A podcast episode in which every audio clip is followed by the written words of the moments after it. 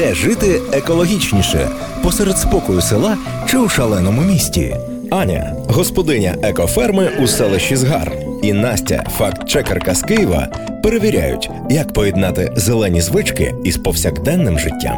Різні досвіди, різні підходи, але такі однакові проблеми: куди дівати старий одяг, як не переборщити з покупками, скільки та яких побутових засобів необхідно для щастя. Почуєте у свідомі вдома на Urban Space Radio. Проєкт з впровадження підходів кругової економіки в Івано-Франківську підтримується посольством Швеції в Україні за програмою Міжнародного фонду відродження та виконується платформою Тепле місто. Думки, висновки чи рекомендації належать авторкам цього подкасту і не обов'язково відображають погляди уряду Швеції та Міжнародного фонду відродження. Якби все навколо нас було таким екологічним, як це часто розказують компанії, які нам щось хочуть продати, то, мабуть, наш світ був би схожий на якийсь діснеївський мультик. Літали пташки, вони б співали, гніздились би у нас на підвіконнях, росли пляни просто на будинках, але в реальності, на жаль, все не так.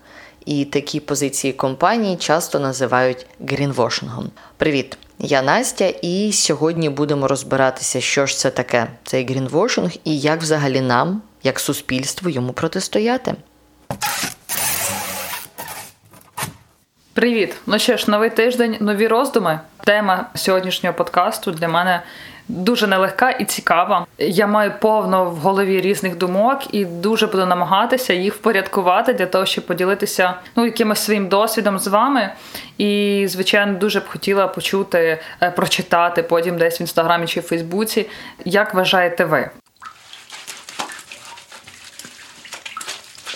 Грінвошинг насправді існує повсюду навколо нас, я його кілька разів уже згадувала під час цих подкастів у різних випусках. Пам'ятаєте, ми говорили про грінвошинг у їжі, яку називають екологічною, що нібито от їжа вирощена десь на екологічно чистій території, але, наприклад, виробник замовчує, що він на цій екологічно чистій території використовує там надмірну кількість пестицидів, або це екологічно чиста продукція, яку пакують в пляшку, яку неможливо переробити, тільки спалити. Або, наприклад, коли нам кажуть, купуйте екоторби, купувати екоторби це дуже круто і дуже корисно для природи. От тільки на їх вироблення використовується дуже багато ресурсів, і дуже багато ресурсів йде на тканини з яких робляться ці екоторби, значно екологічніше їх не купувати, а самостійно шити із старого одягу, тобто робити апсайклінг.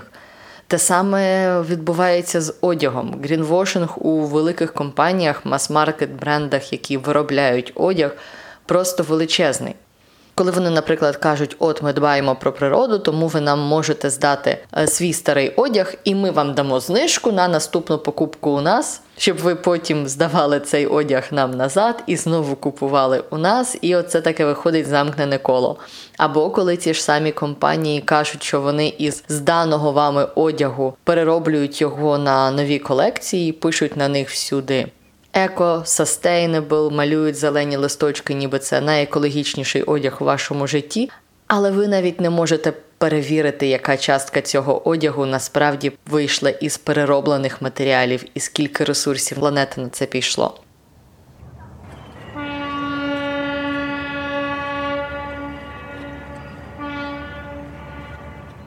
Запитували в мене в інстаграмі, чому наша ферма з Гарфаром ну, підписана там еко. Першу чергу можу сказати, що ми офіційно зареєстровані як фермерське господарство. Ми, як юрлице, виступаємо, маємо свій рахунок, платимо податки. Ну, Ми працюємо абсолютно офіційно в правовому полі. Наше фермерське господарство так і називається Згар Фарм. Ніяких приставок в плані еко немає.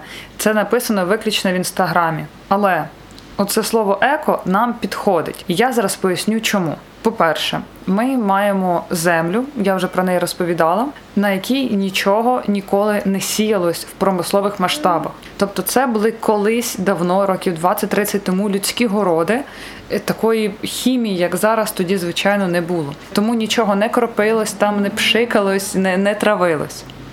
І зараз на цих землях пасеться наша корова. Далі додатково ми годуємо корів тільки сіном і соломою. Також даємо дерть, дерть це перемелене зерно, І жон це жмих від буряку. І то. Це ми зараз даємо тільки телятам. Корова в нас виключно пасуться на пасовиськах. Все. Тому молоко, яке вони нам дають, зрозуміло, що воно чисте, воно без ніяких там добавок примісей. Ми слідкуємо за їх здоров'ям, перевіряємо обов'язково, щоб ні в кого не було мастіта. Так як ми самі доїмо, чоловік доїть, він, звичайно, це все контролює. Одного часу я ну, от, дивилася про цю сертифікацію, е, оці еко, органіки і все інше. Це дуже непростий довгий шлях. Наприклад, щоб зробити землю, ну, визнати її органічно, щоб потім на ній щось вирощувати, треба не один раз, щоб до тебе приїхали, взяли ґрунт на аналіз і все. А це декілька років. До тебе приїжджають, слідкують, що ти робиш, як. Ну, нам поки немає сенсу це робити, тому що це, по-перше, дорого, і на це потрібен час. Так само я поки не можу сертифікувати свою продукцію молочну, тому що для цього потрібно окреме приміщення і все зробити в ньому. І я дуже хочу, я прям мрію, і це ну це не мрія, це наша ціль вибудувати окреме приміщення, там де ми виключно займалися молоком, і це не було в мене в хаті. Тому я не можу виставляти, я ж кажу, на ринки ще кудись свій товар для того, щоб там якось його супер продвігати. І це нормально.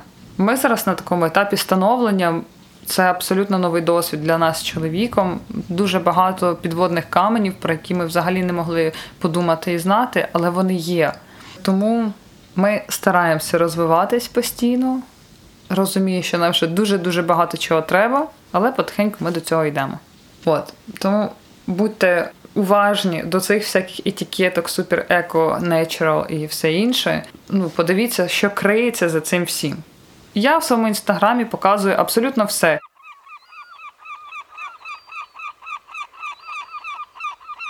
Термін грінвошинг фактично перекладається як зелене відмивання, і він означає, що хтось, найчастіше це якісь великі неекологічні компанії, хочуть створити ілюзію, що насправді вони екологічні, і хочуть підмінити поняття, що насправді є екологічним, що є неекологічним, і змінити відповідальність із цього, зняти її з себе і перекласти його на когось іншого. Цей термін вперше застосували у 1986 році, і тоді автор цього терміну на Фіджі бачив всюди вивіски про те, що якщо вам потрібно, то просто просушуйте і перевикористовуйте свої рушники. Таким чином ви захищаєте наші коралові рифи, тому що ми менше перемо ці рушники. І виявилося, що ці готельєри не так турбувалися про природу, як просто на даний момент розбудовувався весь готель, і їм не було де прати так багато рушників. Тобто, оце от перший варіант грінвошингу, те, що хотіли зняти відповідальність із себе, із банальної бізнесової проблеми, де прати рушники, і підмінити її піклуванням про природу. Знайшла статтю на The Guardian ще 2016 року, і там вони вже ну, власне 5 років тому розповідали, що грінвошинг набирає дуже загрозливих обертів. І Якщо раніше це були кампанії, яким легко було визначити і сказати ні, це грінвошинг, так не можна робити, то зараз це стає все більш масове і масове явище. Вони там навіть у Guardian приводять приклад. Е, компанії Chevron, це паливна компанія. Вона в середині 80-х років зробила серію реклам про те, як їхні працівники піклуються про природу, висаджують нові дерева, годують пташок, доглядають за тваринами у лісі, нібито роблять абсолютно прекрасні для екології справи. In a den high in Montana's Blackfeet country, a grizzly settles for a long winter's nap, unaware that down below people with motors and machinery will explore for oil through deep winter. But before she wakes, the people will be gone. Ось тільки в цей час сама компанія нічого не змінювала у своїй техніці виробництва і не впроваджувала нові технології для покращення виробництва палива. Вони тільки створювали картинку того, що вони якось піклуються про природу. Насправді ця серія реклам на той момент виграла кілька міжнародних рекламних нагород. Вона була дуже популярною, але нині у світі екологи вважають ось цю кампанію фірми Chevron таким собі золотим стандартом грінвошингу. як це відбувається і як насправді робити не треба. Навіщо ж фірми, бізнеси, компанії навколо нас грінвошать? Ну, відповідь дуже проста, тому що це вигідно, тому що оці всі реклами, які вкладались у голову суспільству про те, що конкретна компанія піклується про пташок, ведмедів, дерева або пропонує своїм працівникам нові екоторми, воно все вкладається у нас в голові. І дослідження 2015 року а, інститута Нільсена показало, що 66% користувачів у світі 66% готові платити більше за аналогічні товари, якщо компанія позиціонує себе як екологічна, а це величезний обсяг людей. Якщо говорити про міленіалів, тобто про людей там в районі 30 років, то 72% із них, тобто три чверті людей, готові платити більше, якщо вони будуть думати, що виробник цих товарів або рітейлер цих товарів підтримує якісь екологічні ініціативи. Ну і так, тоді виходить, що компанії вигідно вкластися в якусь рекламу, розказати про свою екологічність і потім заробляти грошей на оцих е, трьох чвертях людей, які прийдуть у них щось купувати.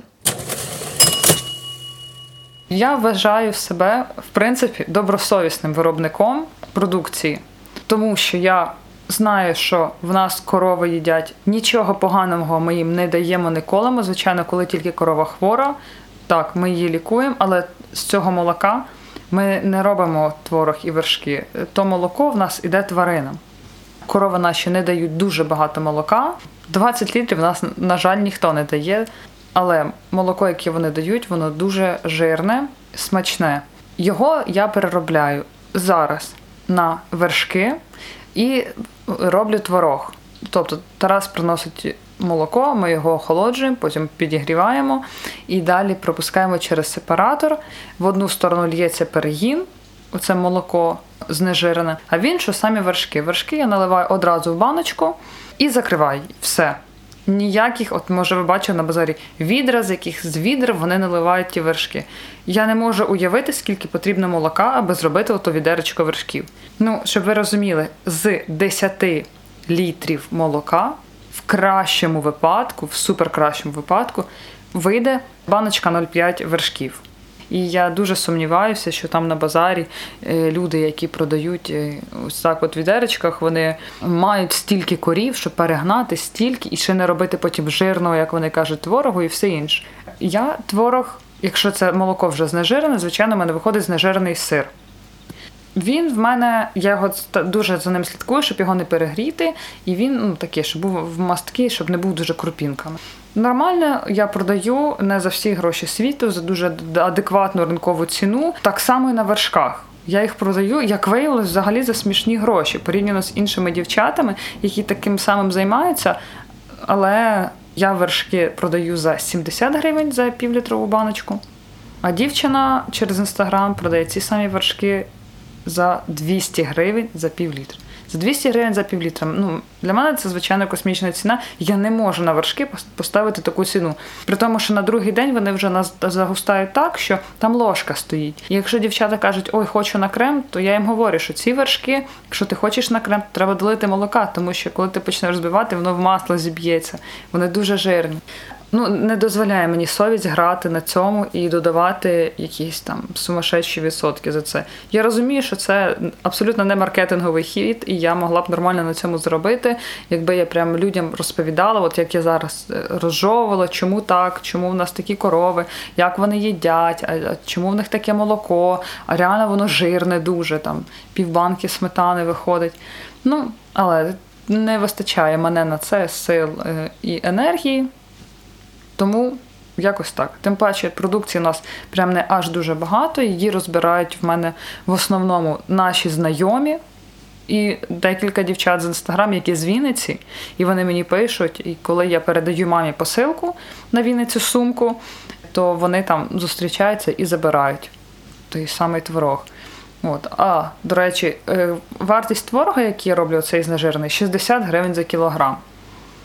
Я вважаю, що це взагалі ну, недорого за творог 60 гривень.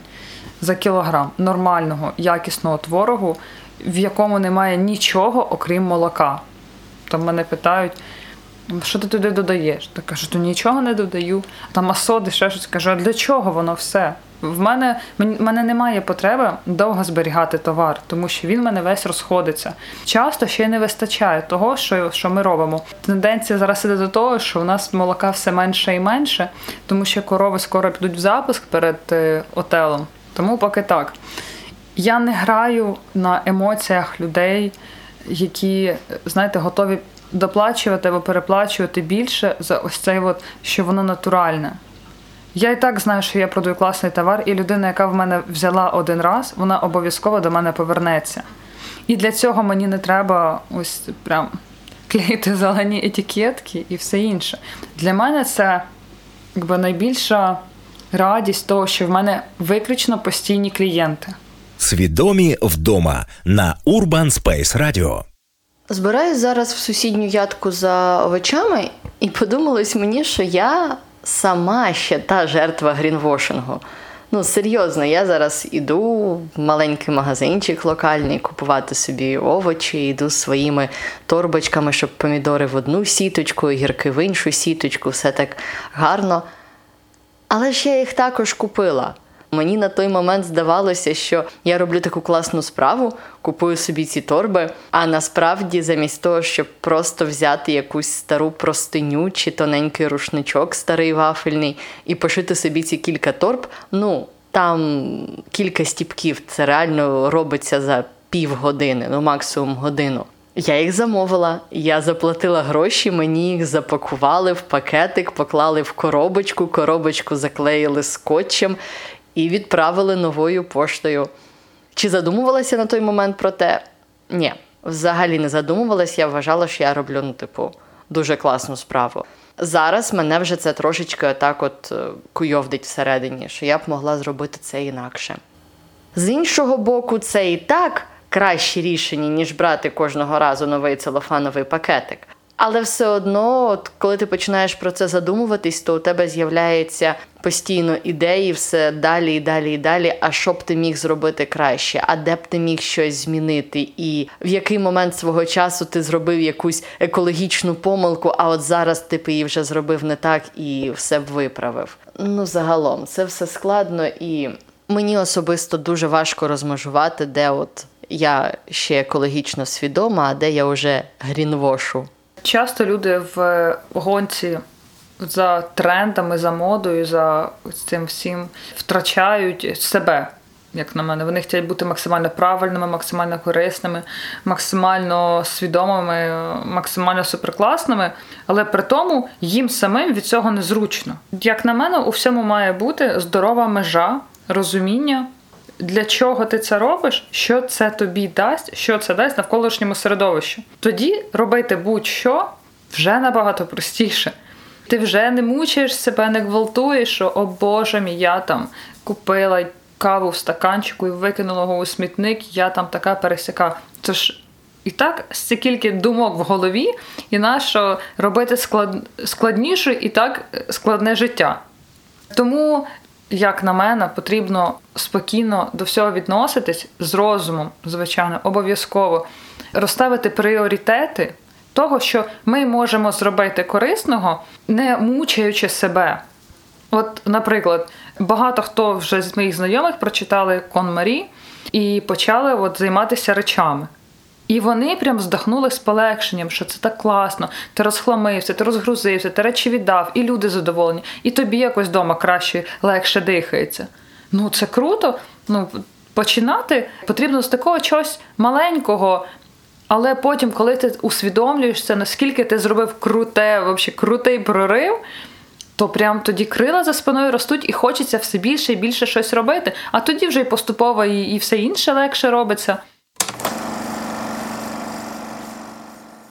Я нещодавно модерувала розмову, дискусію на DocuDays. У них зараз в онлайн-кінотеатрі DocuSpace вийшли кілька документальних фільмів про екологію, про свідоме споживання.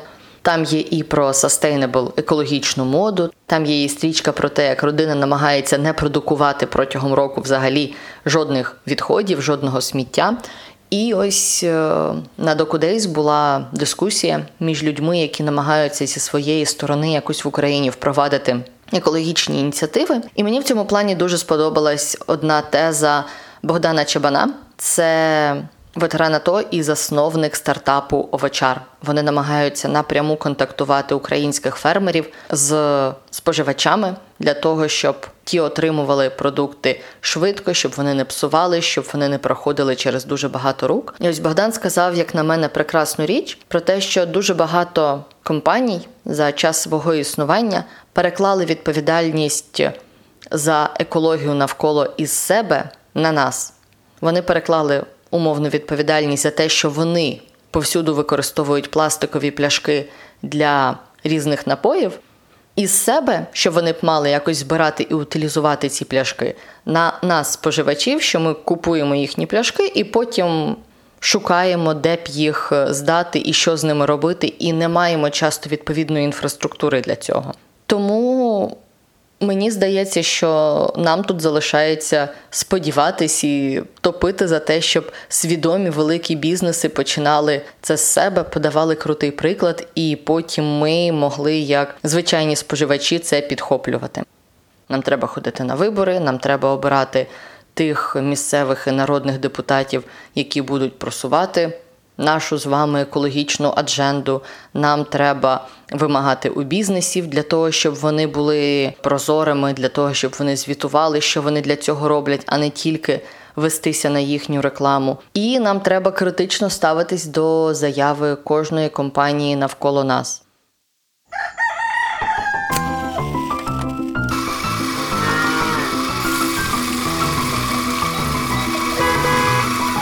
Де жити екологічніше. Посеред спокою села чи у шаленому місті? Аня, господиня екоферми у селищі Згар, і Настя, факт-чекерка з Києва, перевіряють, як поєднати зелені звички із повсякденним життям.